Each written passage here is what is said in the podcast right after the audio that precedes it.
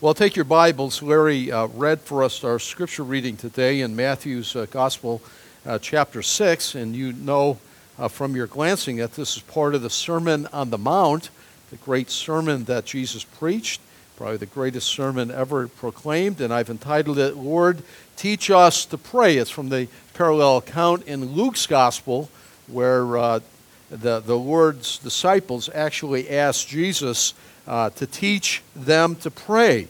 And we said last time, it's amazing when you think about all the things that they could have asked. It's the only thing in Scripture that they felt so beggarly by comparison to the Lord in his prayer life that uh, that uh, he they said, Lord, you must teach us how to pray.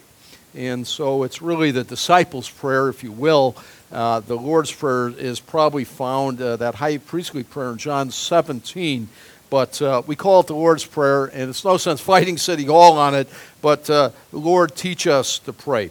Uh, some of you uh, are fond of watching David Copperfield, no doubt.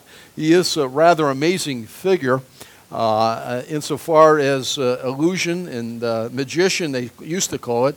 But he's a brilliant illusionalist, uh, a, a illusionist, creating scenes that seem uh, entirely unbelievable. Unbelievable. I, I, I don't know if you've seen some of his. I've seen him on T V, and uh, I saw it one time. He was down in D, uh, Washington. But uh, how many of you saw the time when he made the Statue of Liberty disappear? Did any of you see that? I, I watched that one on T V. I, I, like, I just happened to catch it, and I go, like, unbelievable. I mean, uh, and yet with T V and all, but they had people actually there, and it made it disappear. Uh, and people were, like, awestruck by that. Uh, now, he didn't really do that, right? It's an illusion, uh, but he made a false impression upon everyone who saw that. Those that were present there at the site, I think they were on boats or something on, on that island, and they watched it, and, and then the T V and all the fanfare on that. Uh, he didn't really steal it. He didn't take it, but uh, it was the false impression that it was gone. Uh, who took it? He didn't. You didn't. Where is it? Well, Uh, all who witnessed thought it disappeared. Well, the illusions. I use that just to say that today, uh, many, most people live with all sorts of illusions. Illusions, thinking them to be real. Everybody has a narrative story that they think about when they think about life and the events of life. They think about the overall, what it's about, even if it doesn't make sense. It doesn't make sense, it's crazy, it's, you know, existential, this and that. And when things happen, they fit it in. Well, there it is. It didn't mean anything anyway. It's a, they have a life story. You know, most people, uh, those that apart from Jesus, have uh, all sorts of illusions thinking them to be real. One illusion, and, and, and this is one that, that infa- infects even the believers in the church, is the false notion that we're autonomous, that we're self-independent. That uh, we get by sort of by our own strength, and we depend upon our own abilities, and we really need no one. It's that, some of you are older, you remember the Marlboro man.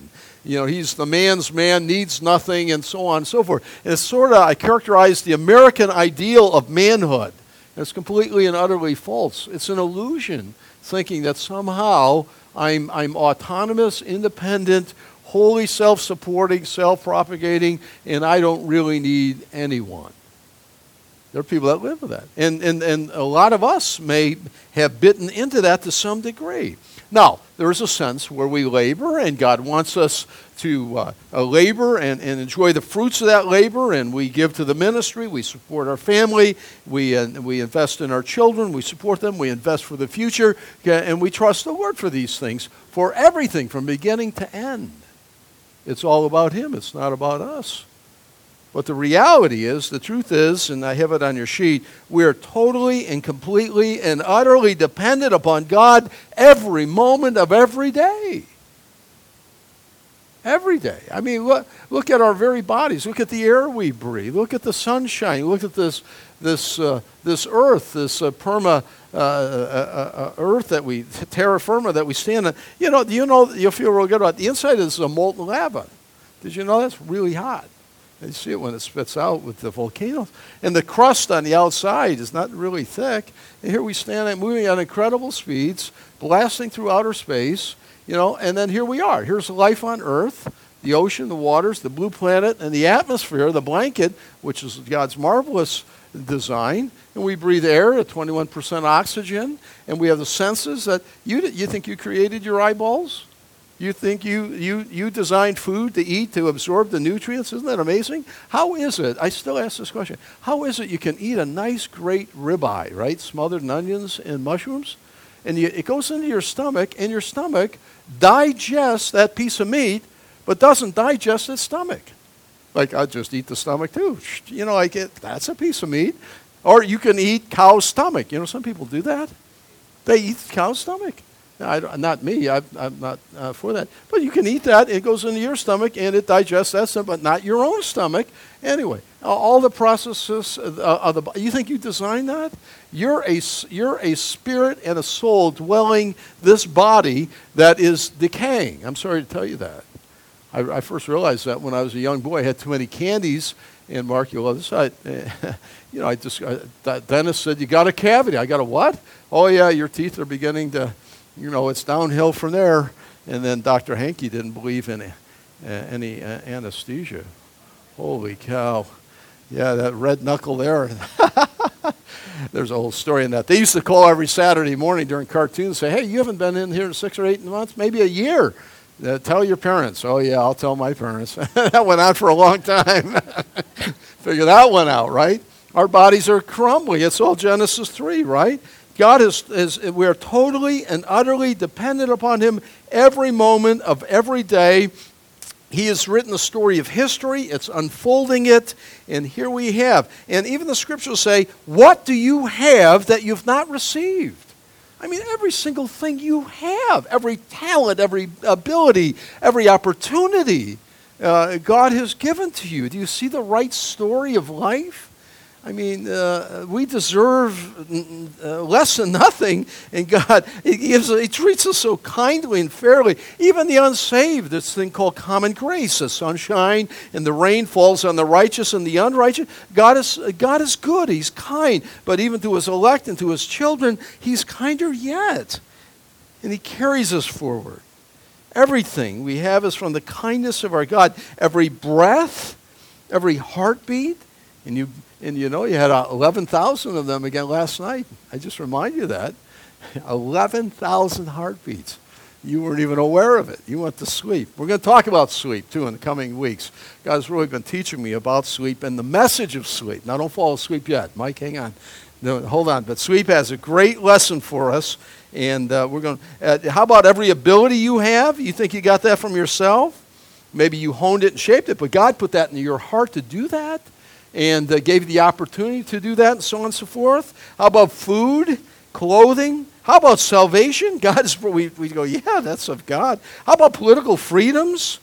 You know, we look what's going on over in Eastern Europe, and we go like, what is going to happen here? Is the Great Bear going to come out and crush? What is Putin going to do over there in the Ukraine? And, and, and all of that, and we have we're divided by oceans, and we think, oh, we, we, this is so great here. It's a thing easily lost. Some one of our founding fathers said, democracy is a great thing if you can keep it. He's right in that. The tyranny of man to enslave one another for whatever. How about church family? That's a gift. You know, we're a gift to each other. The relationships that we bear, and that's what it's about. Getting to know one another, sharing the heartaches, broken. We all have weaknesses, sinful tendencies, uh, strengths, and joys and sorrows, and it's the whole mixture as we share life together on this road to glory. That's what. That's a gift of the Lord. I mean, friends are a gift, our homes, and, and someday heaven. How about that? You get to heaven, you think you're like, yeah, I helped build this. Nuh-uh, I don't think so. It's a gift from God, just like this planet is. We are God's children, and He takes care of us. He takes care of us. He's measured our days. He's measured our hours. You need never worry about that. He takes care of us. After Jesus instructed us to first look up in this thing called the Lord's Prayer, Our Father, who art in heaven, hallowed be thy name. Thy kingdom come, thy will be done on earth as it is in heaven. After that first part and the three petitions we saw last week, he then, after rightfully doing it, we are now horizontally, we are now able to look at our own lives, our families, our loved ones and needs, our own hearts, and in the days to come, we're to pray for our every burdens and needs. He directs us to bring these to his Father. Now, I, I remind you, it's Jesus telling us, bring these things to God the Father. People tell me, I'll ask them, Are you, do you pray? Oh, oh no, I don't want to bother God with my, my, my, no, he's too busy. Oh, really? And these are, there are six imperatives here. We're, we're, Jesus is telling us, Jesus practiced it in his whole life. Read through the gospel and find out how, how often he is in prayer. What a great model for us. And if he needed prayer, how much more do I need that prayer? I mean, that is, that's not real bright, but you can get that idea from this. And Jesus uh, tells us uh, to bring our every burden to him. And so three petitions, the, they're the last three of the six of the Lord's Supper, of the Lord's Prayer. Three petitions, directing you to God the Father for all your needs. After giving him the proper preeminence, our Father who art in heaven, draw near and cast your every care. And do it with boldness. Lord, you've invited me to come. Not like Esther, I'm afraid to go into the king's presence, you know, I could lose my head. God said, come. Jesus said, come, come. Share the requests. Share them. Share them. Why? He cares for you. Isn't that great? Our God who created everything, holds it all together, tells us that he cares for us. And he means every word of that. Well, the uh, the first petition is we're to, invited to ask uh, God the Father to provide our daily physical needs. Daily. Give us today our daily bread. Bread is the emphasis. Eraton, the Greek word, comes first in the petition. Bread, bread, when I grew up in the sixties, people used to call money bread. Give me some, hey, you got any bread? Money, you know. And bread, and that, that's not a bad way to think about it, because he's not only, he's not, we're going to show you here, he's not only talking about food, you know, but you got some bread, perhaps money is in need. Uh, and, and so on. The emphasis is bread, and the secondary is today. He says it twice. Give us today our daily bread. You know, I, I think it's illustrative that uh, if you're reading through the Bible, uh, like we've been doing in the uh, in the bulletin, read the Bible through in a year. Uh, you, we just read the portion of the daily manna. You know, and it's instructive for us. The manna, this new thing came, and uh, it would be uh, uh, in the morning, the dew would provide this bread, and they, and you can only gather enough for the day. And the day after, and the Lord worked so miraculously so that when it came the day before the Sabbath, they could gather twice as much. And some that tried to gather more, it rotted and became awful, and uh, and, and it's instructive for us. One day at a time. Boy, wouldn't it be great if we just lived that way? I mean, some of you are, some of you are in the past. You're filled with bitterness and heartbreak and disappointment way back there. Don't do that. Let that go. Let that go. It's gone. It's gone forever. And some folks live in the future. Oh, oh what's going to happen on Tuesday? What about Friday? Oh, and they don't live today. I mean, I see the emphasis here. Today is the only thing we have. You get hit by a bus when we leave this place. I hope not. I don't want that phone call. But today is all we have, and today we're to be content with God's provision. Give us today. Doesn't mean we don't plan for tomorrow. To be like God is the plan. God has a plan. But we're we're not worried about this. We're not we're just trusting the Lord. Lord, give us wisdom to make and discipline, make good decisions today, but let me live today in its fullness. So this means A, give me, dear Father, today what is necessary for me. Necessary, not my greeds, but my needs. It involves food, but also includes all the physical necessities of life. The Greeks in that day, it was a Roman Empire, but the Greek culture won the day. The Romans conquered the Greeks, but the Greek culture, the Hellenistic culture, was it permeated the whole Mediterranean area, and the Greek philosophy reigned, right? And part of the Greek philosophy was they, there's a great disdain for the body. They could go and live like pigs and be immoral because the body was nothing, the soul was everything. Uh, that's not what our Bible teaches. God made us body, soul, and spirit. And the body is fully redeemed. It's going to be, you're going to look better than ever. You think you look good now? You wait and see with a redeemed body how you're going to look. The body is important. It's important to the Lord Jesus who made it. And uh, he cares. He cares about our whole self, body, soul, and spirit. God redeems the whole man. It's even more, it's a prayer for food, clothing, home, a good job, all the physical necessities of life. Now, I think it's interesting that when, uh, after we worship the Lord in the first part of the prayer, our Father who art in heaven, hallowed be thy name, that now we get down into the second part of this prayer, it doesn't begin with spiritual needs. Isn't that interesting? You would think he'd go, first of all, you, wait a minute, let's change uh, on the sheet here. It'd be two and one. Let's reverse that. Father, forgive us of our trespasses, even as we forgive. But he doesn't. He begins with our physical needs first. I, I think that's terribly interesting and instructive that the body is important and God redeems the whole man and God cares for us, body, soul, and spirit. That be that God is the source of all of our physical needs. And that our glorious Creator stoops to meet every one of my needs. Psalm twenty-three one, don't you love that? The Lord is my shepherd.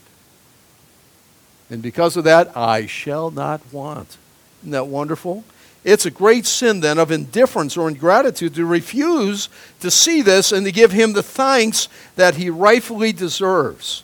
Now, can you find First Chronicles twenty-nine? This is a great treasure that's buried way back in the in the Old Testament. Uh, First Chronicles twenty-nine. Well, just I just wanted to read uh, just this little section uh, in verses eleven. Look at that. Look at how it's expressed in David's prayer. Back at verse ten, First Chronicles twenty-nine ten. Therefore, David blessed the Lord in the presence of all the assembly, and David said. Here's his prayer. Blessed are you, O Lord, the God of Israel, our Father, forever and ever. Yours, O Lord, is the greatness and the power and the glory and the victory and the majesty. For all that is in the heavens and all in the earth is yours. Yours is the kingdom, O Lord, and you are exalted as head above all. Both riches and honor come from you. You rule over all. In your hand are power and might, and in your hand it is to make great and to give strength to all. And now we thank you, our God, and praise your glorious name. What a wonderful uh, scripture that clearly points that God, our God, our Lord, is a source of everything, everything.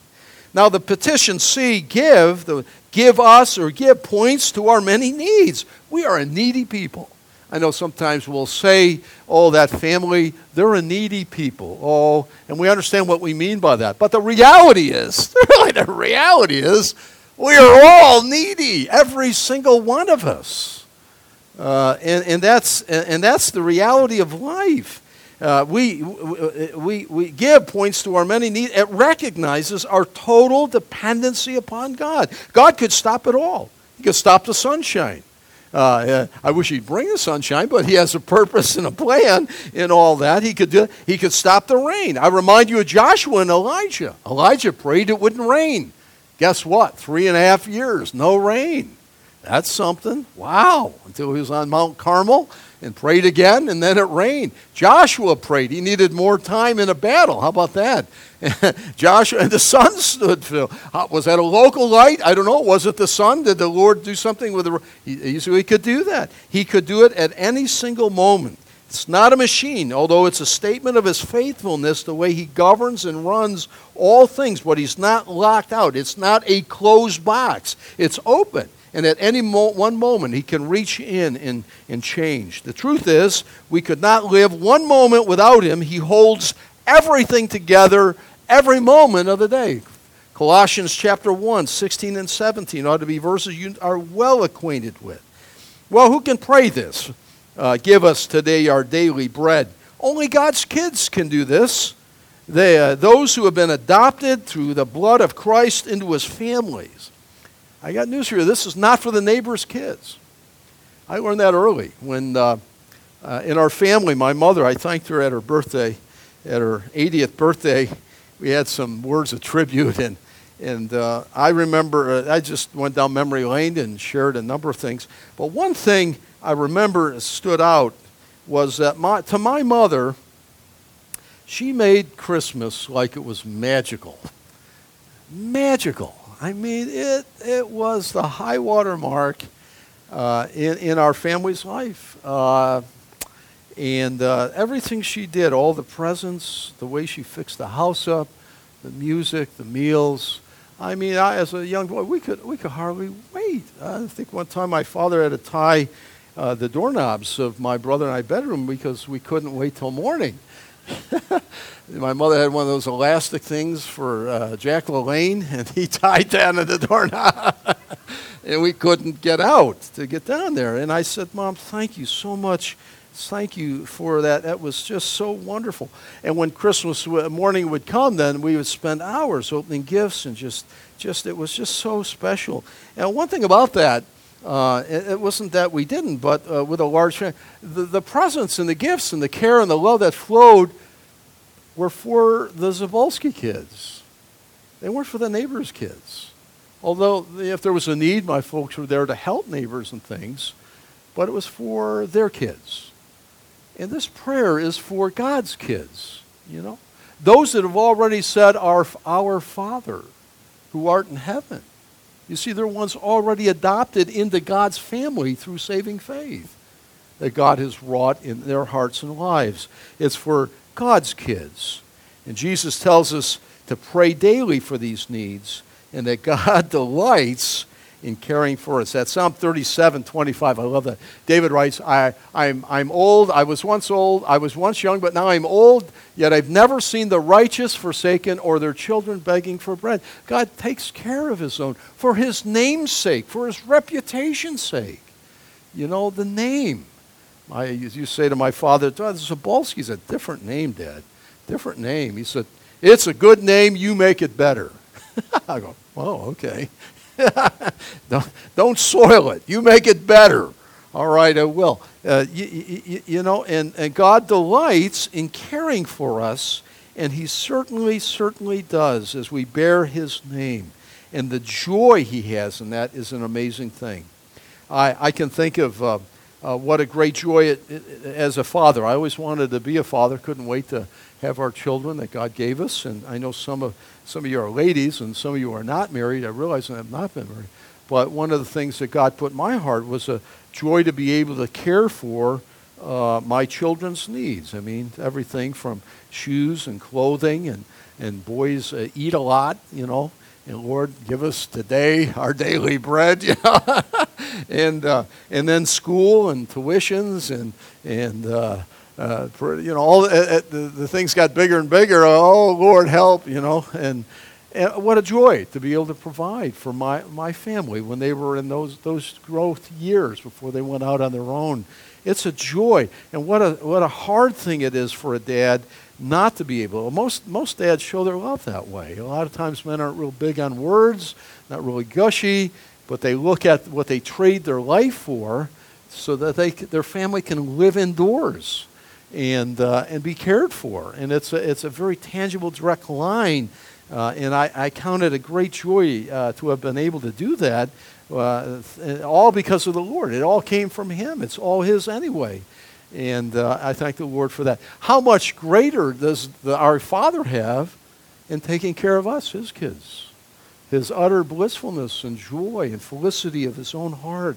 It's it's overwhelming. Um, Uh, Paul said it so well in Philippians four nineteen, and my God will supply all your needs according to his riches in Christ. That wonderful promise there in that thank you note to the Philippians for their sacrificial love gift to Paul while he was in prison. Well, that's today. Give us today our daily bread. There's a second petition, and that is uh, it dealing with yesterday. There are really three time periods here, too, if you look at it. Today, our daily bread. And then we're going to ask the Lord to forgive us of our trespasses. That's stuff we did in this moment back. That's sort of yesterday, if you will. And then the last one is going to point to the future and lead us not into temptation. That's the next step, okay? That's the next moment. That's futuristic in its sense. So the second petition, Father, uh, forgive us. Uh, we're to ask the Father, forgive us of our sins. Now, For the, the this occupies the major theme of, of the prayer, actually, just by the number of words. In fact, the words uh, forgive in, in this prayer is mentioned six times. I don't know how many times your folks had to correct you or say to you, and don't forget this, and don't forget this. And uh, Faith helps me out that way. She'll say, no, don't. Honey, I said, don't don't tell me that. The best thing to do is write me a note, because I don't know. I if I, if it's not written down, it doesn't often happen. Well, she does that. She'll write it down and then underline it, and then she'll say when I'm going out the door, don't forget. I go, I can't, it's not right here. You don't have to tell me again. Six times. Forgive us, forgive us, forgive us. So like, Lord, I think I got the message six times. Six, you better clean your room. You better clean your room. Or if, or if, or six times.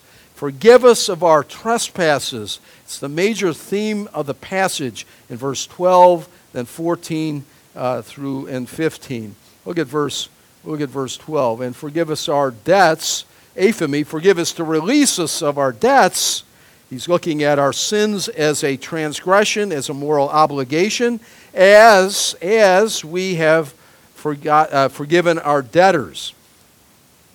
And then look at verse fourteen. For if you forgive, there it is again, others their trespass, your heavenly Father will also forgive you. But if you do not forgive others their trespasses, neither will your heavenly Father forgive. I mean, it's like, wait a minute, he's stuttering here. Wait, it's for emphasis. Get it here. Not only our physical needs we're to ask for, but we're to ask the Lord to examine our heart that we might daily, daily keep our sin list short. You see, our biggest problem in life is not your personality, though some of us need an adjustment there. It's not that you don't have enough money in your account. Uh, you know, some of us could use some more of that, right? But it's, it's not that you don't have talents or ability. or uh, it, That's not it. Our biggest problem in life is sin. It separates us from God and from others. Now, once we become saved, guess what? The moment after, we're still sinners.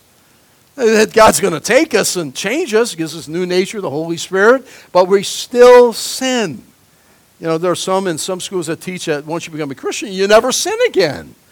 This, uh, this perfection on earth thing. That's not true. Don't believe it for a moment. You have to tear out Romans seven in your Bible. Paul the Apostle said, that what I don't want to do, I do. And what I want to do, I don't do. And I discover that there is the law of sin within me as well as the law. You, you see, there's that conflict there. And it's God's work in us. He is saving us, making us like Jesus. And a big part of the process is, is that we get on, when we get on our knees, we look into our heart and we say, Lord, reveal to me how I have, have trespassed against my brother, my sister, my neighbor, against you, sins of omission, sins of commission, things I should have done and I didn't do, things I did I shouldn't have done. I'll tell you, I do this every day, and it's difficult. Difficult. It's my least favorite part of my prayer life. I love praying for you. I'd rather pray for you guys. And Lord, be with Janice and Ron, and be with Susan, and oh Lord, and anything that I know going on. But when I turn in, I go like, oh Lord, oh, oh God, please forgive me. And I'm not going to hang my laundry out here, don't worry. But that's the hardest part. Lord, I hate that. I loathe that in me. And uh, I, I just, I, I, I pray that way. And I go through and I name them one by one. I do.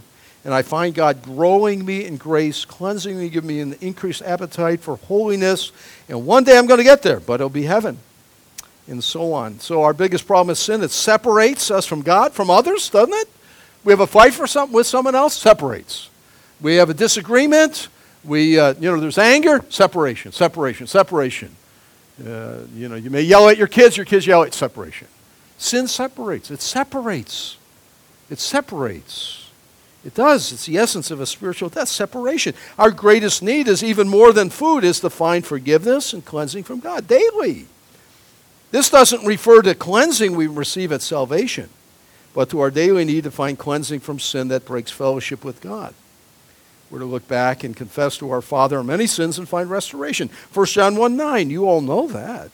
We're to look back within the last day, the last twenty-four hours, right? If daily we're asking for daily bread, then the next thing we're going, Lord, and forgive us of our trespasses. And I'm like, oh, yes, Lord, yep, yeah, mm-hmm, yep, yeah, and name them. It'll make you humble, really, and realize that we're not much. And that we're God's project. It isn't us. It's Christ in us and the power of the gospel in us. to be a blessing, and to grow to be like Jesus. Wow, that's what it is. Doing this and doing it daily will bring great joy. I'm telling you. It brings joy. It's the only. If you don't have joy in your life, it's because you have sin, unconfessed sin. If you know Jesus, you know, read Psalm thirty-two, one and two. Twice blessed is the man who confesses his sin. You know, enjoy. What do you have about? God, cleanse me. Now, he's not talking about salvation. There's some that think, well, you're saved, and, and then when you sin, you lose it. But you have to throw your Bible out. I feel so badly for people that claim the name of Christ that hold to that theology. He's not talking about that. He's not, once you're saved, your sins as far as the east as the west, you're, you're in Christ. You've been received the righteousness of Jesus. We sing, clothed in the righteousness of God. When you get to heaven, you go, why should I let you in here? I'm not going to say, well, I was a pretty good guy. Mm-mm. It is only because of the righteousness of Jesus been given to me. That's it. That's all. Welcome, Terry. Here I come. Now, what's happened, though, and the day, the days that followed that, these many, many years now, I discovered that I sin. And so when I sin, God doesn't put me out of the family. Okay, you're out. I would have lost it the first day or second. No, probably the first. Probably the first, right? Multiple times. But there's an estrangement in the fellowship, a separation. That sin does that. And so daily, we're to find cleansing. How many times have I told you about the Zabolski Saturday night ritual of bath time? And boys at my age, and that day, we didn't have showers. It was a bathtub. And we hated the thing. You have to get in there. Your brother was in there. It's not too dirty. You get in there next. You know, and my mother would scrub our hair until we screamed out. And uh, we got to get all that stuff out of there. It was a week's worth of dirt. You know, I mean, that tub was, I don't know, you had, a, you had a fire hose and hose that thing out with all the scum and that after a number of the, anyway, you got the picture. That's what, this is what this is. It's it's a cleansing. It's a washing daily. And as you do that, I'll tell you, it gives you strength to not sin as much. And it fills your heart with joy that you're growing in grace. And uh, I'm telling you, that's the God's prescription. It'll add joy. Isn't that great? I love joy so much. Oh, so return to the Lord again and again to confess your sin. And don't neglect to do this. Don't neglect. seventy times seventy. We're to forgive one another. That's the one condition here. And it's not like, oh, if you don't do this, you're out. No, what he's saying is, forgive those who trespass against you. And if you do that, that's a characteristic of, of being a genuine believer. You say, well, I can't do that. Well, yes, you can. God commands us to do that. And you've forgotten the pit from wherein you were dug. And it's seventy times seven. How many times am I supposed to release him? If he, seven times? Peter was feeling really good about himself. Three, seven times? No, seventy times seven. four ninety, you know, four ninety-one lamp. No, it's hyperbole. It means you, you, you're always to forgive. And it's the Spirit of God in us. It's not in us n- natively. You know, you, you do that to me, you do that to my kids, I'll bop you good. I'll see you and raise you. You know, we, we understand that, right? But to release and to forgive is... is so like Jesus. Why? We've been forgiven an enormous amount of sin, and we're not the nickel and dime people that do things wrong against us. We've forgotten what we've been forgiven of. And God will give us the grace to do that. And that's what he's saying. You cannot walk in fellowship with God while refusing to forgive others. It's impossible. It's impossible to do that. And so daily, bathe your heart in confession and repentance. I remember... Uh, Uh, I've, I've mentioned her before. In, in nineteen seventy-nine, pastoring in our first church in our first year, the treasurer of the church was sh- shot and killed, Max. Max had just turned forty, big, tall farmer, happy, happy man, married to Levon. And the boyfriend dating uh, their daughter uh, um, uh, uh, was, was told he could no longer date, and he got angry. He came down from Valparaiso and unloaded uh, thirty-eight on Max, and, and he died a day later. How horrible was that? We were at prayer meeting. He was waiting for the rest of the family to come home to get them as well. And God supernaturally protected them, though his ex-girlfriend got shot in the wrist. And it was horrible. We sat through the trial. And lit. Max was this tall. His wife, Levon, was about down here. She played the organ, too, at church. And uh, she was this little and tiny and frail. And they were high school sweethearts. And... Um, I remember all through all the tears in all of that, with not only the funeral, but then the court case, and all of that with David Ward, who had done that. And I remember one day, she uh, during that time, she she was crying away, sobbing, just because she missed Max so much. And she said, you know, Pastor, um, I forgive him. I, I, I forgive him for what he stole from me and from my family. And I thought to myself, that's the gospel. I mean, how how few people would have the strength that Christ alone gives. And you can't see it in advance. You say, well, when that happens, I'll do that, or I won't be. No. The Lord will give you grace at the moment you need that grace. And she forgave him. And her life was never, ever the same. That's the gospel. And she practiced that. She forgave him. Well, we're to ask the Lord to forgive us. It's the main theme of this, our yesterdays forgiven. The last uh, petition uh, directing you to God the Father for all your... Ask the Father to protect you from evil uh, in all your tomorrows. Lead us not into temptation, but deliver us from evil. And, and, and in fact, I think it means the evil one. There's an evil one. We live in a world that kids themselves in the West that there's no such thing as evil. Remember when Reagan called the Soviet Union the evil empire? In the halls and the faculty lounges of the Ivy League schools just laughed him to scorn. That somehow there's such a thing as good and such a thing as the opposite evil. Well, God doesn't seem to be confused on that. You know, there is, we live in a fallen, broken world that was once destroyed, but all but ate by a flood. It's an evil world. And we're to pray, Lord, we need your protection. We're extremely weak and vulnerable, and we need your protection, Lord, please. Our, look, we live in an evil and dangerous world. It's a fallen world. There are, there are three dangers, right? As we look unto the hills, whence cometh our help? Psalm one twenty-one one. Uh, even though we're redeemed, we continue to have a sin nature within, Romans seven. That's sin bent like a magnet. Like a magnet, especially sins of yesteryear that were had deep rooted in us. You know, we're not even thinking about walking down the street and something just touches it. And it's like a magnet. We're drawn. We're like, what is that? I want to, I love the Lord. It's, that's that sin. Second evil in the world is uh, is what? The spirit of the world is godless. And it's pervasive. It's dark. No wonder the Charter of the United Nations, uh, as a part of their early uh, founding there in the late forties after World War Two, uh, declared that there would never be a prayer offered in that building in the name of the Lord Jesus. Now that's that's astounding. That was that was doomed for failure at the get-go. But that's the spirit of our world. And third, we have an enemy of our soul. His name is Satan. And we're like, oh, do you really think there's a, uh, a Satan? Is there really a devil? What, what what a bunch of nonsense that is. Jesus was tempted in the de- in the desert by this fallen angel, Lucifer, Satan, the opposer, the accuser of the brethren, Satan. Yes.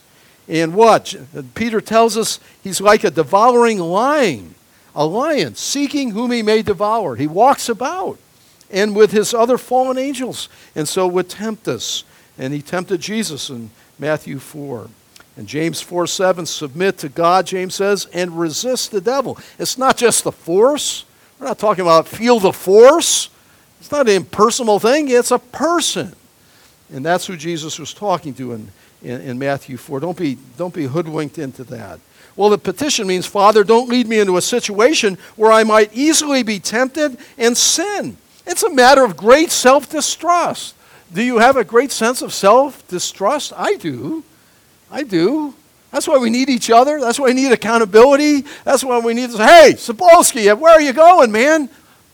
Oh, yeah, you're right. What am I doing? A healthy sense of self-distrust. Why? Because there's danger. This world is fraught with it.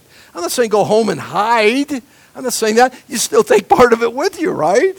So, Lord, don't lead me in a situation. I'm so weak and vulnerable and frail that I'm gonna, I'm gonna deny you, right? Like Peter, and uh, my fellowship with you will be broken.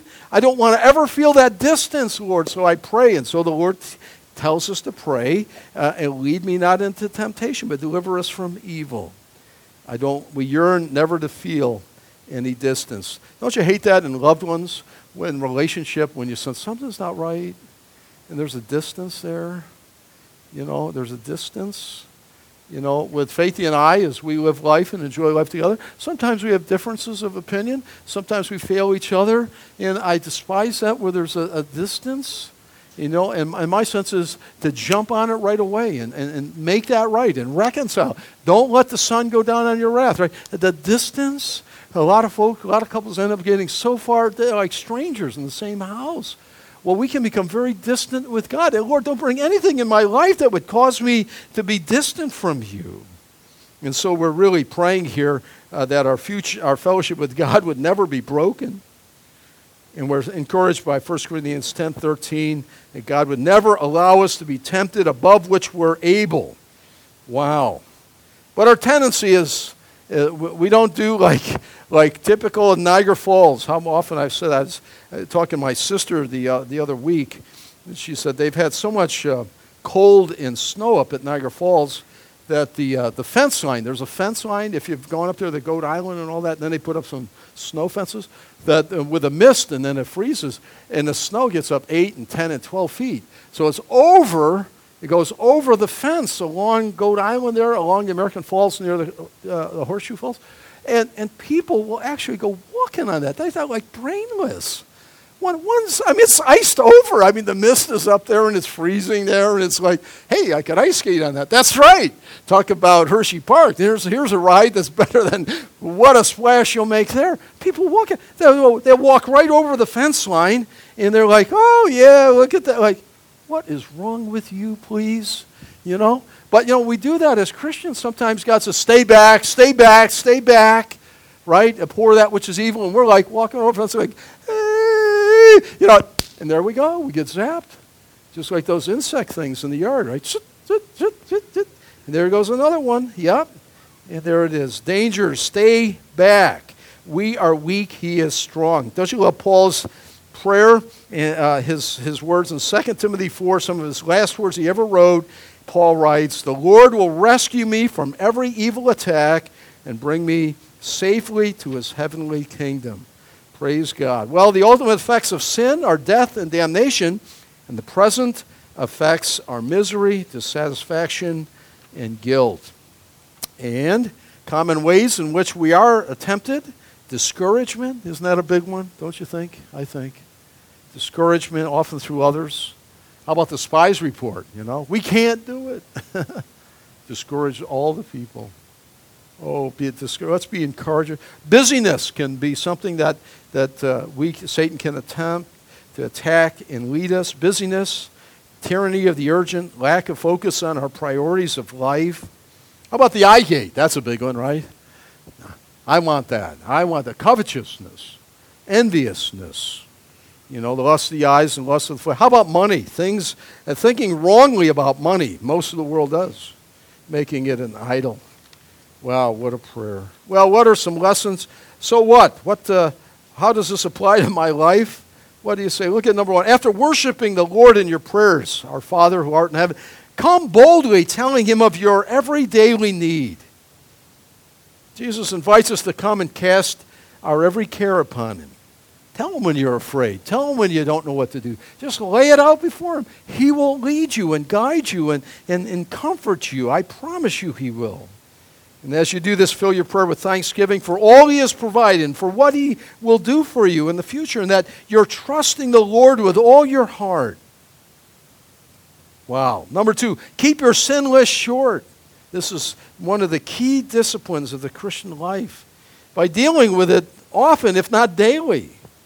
Happy is the man or woman whose heart is clean. Joy, joy dwells in that heart. If your heart's not joyful, then you probably have a, a laundry list that you need to deal with. No joy in a sinful heart. No joy in, in, in disobedient children. Have you ever heard? There's a, there's a scowling. There's a look. It's, it's instructive for us spiritually. Number three, be very generous in forgiving those who sin and hurt you and hurt your loved ones.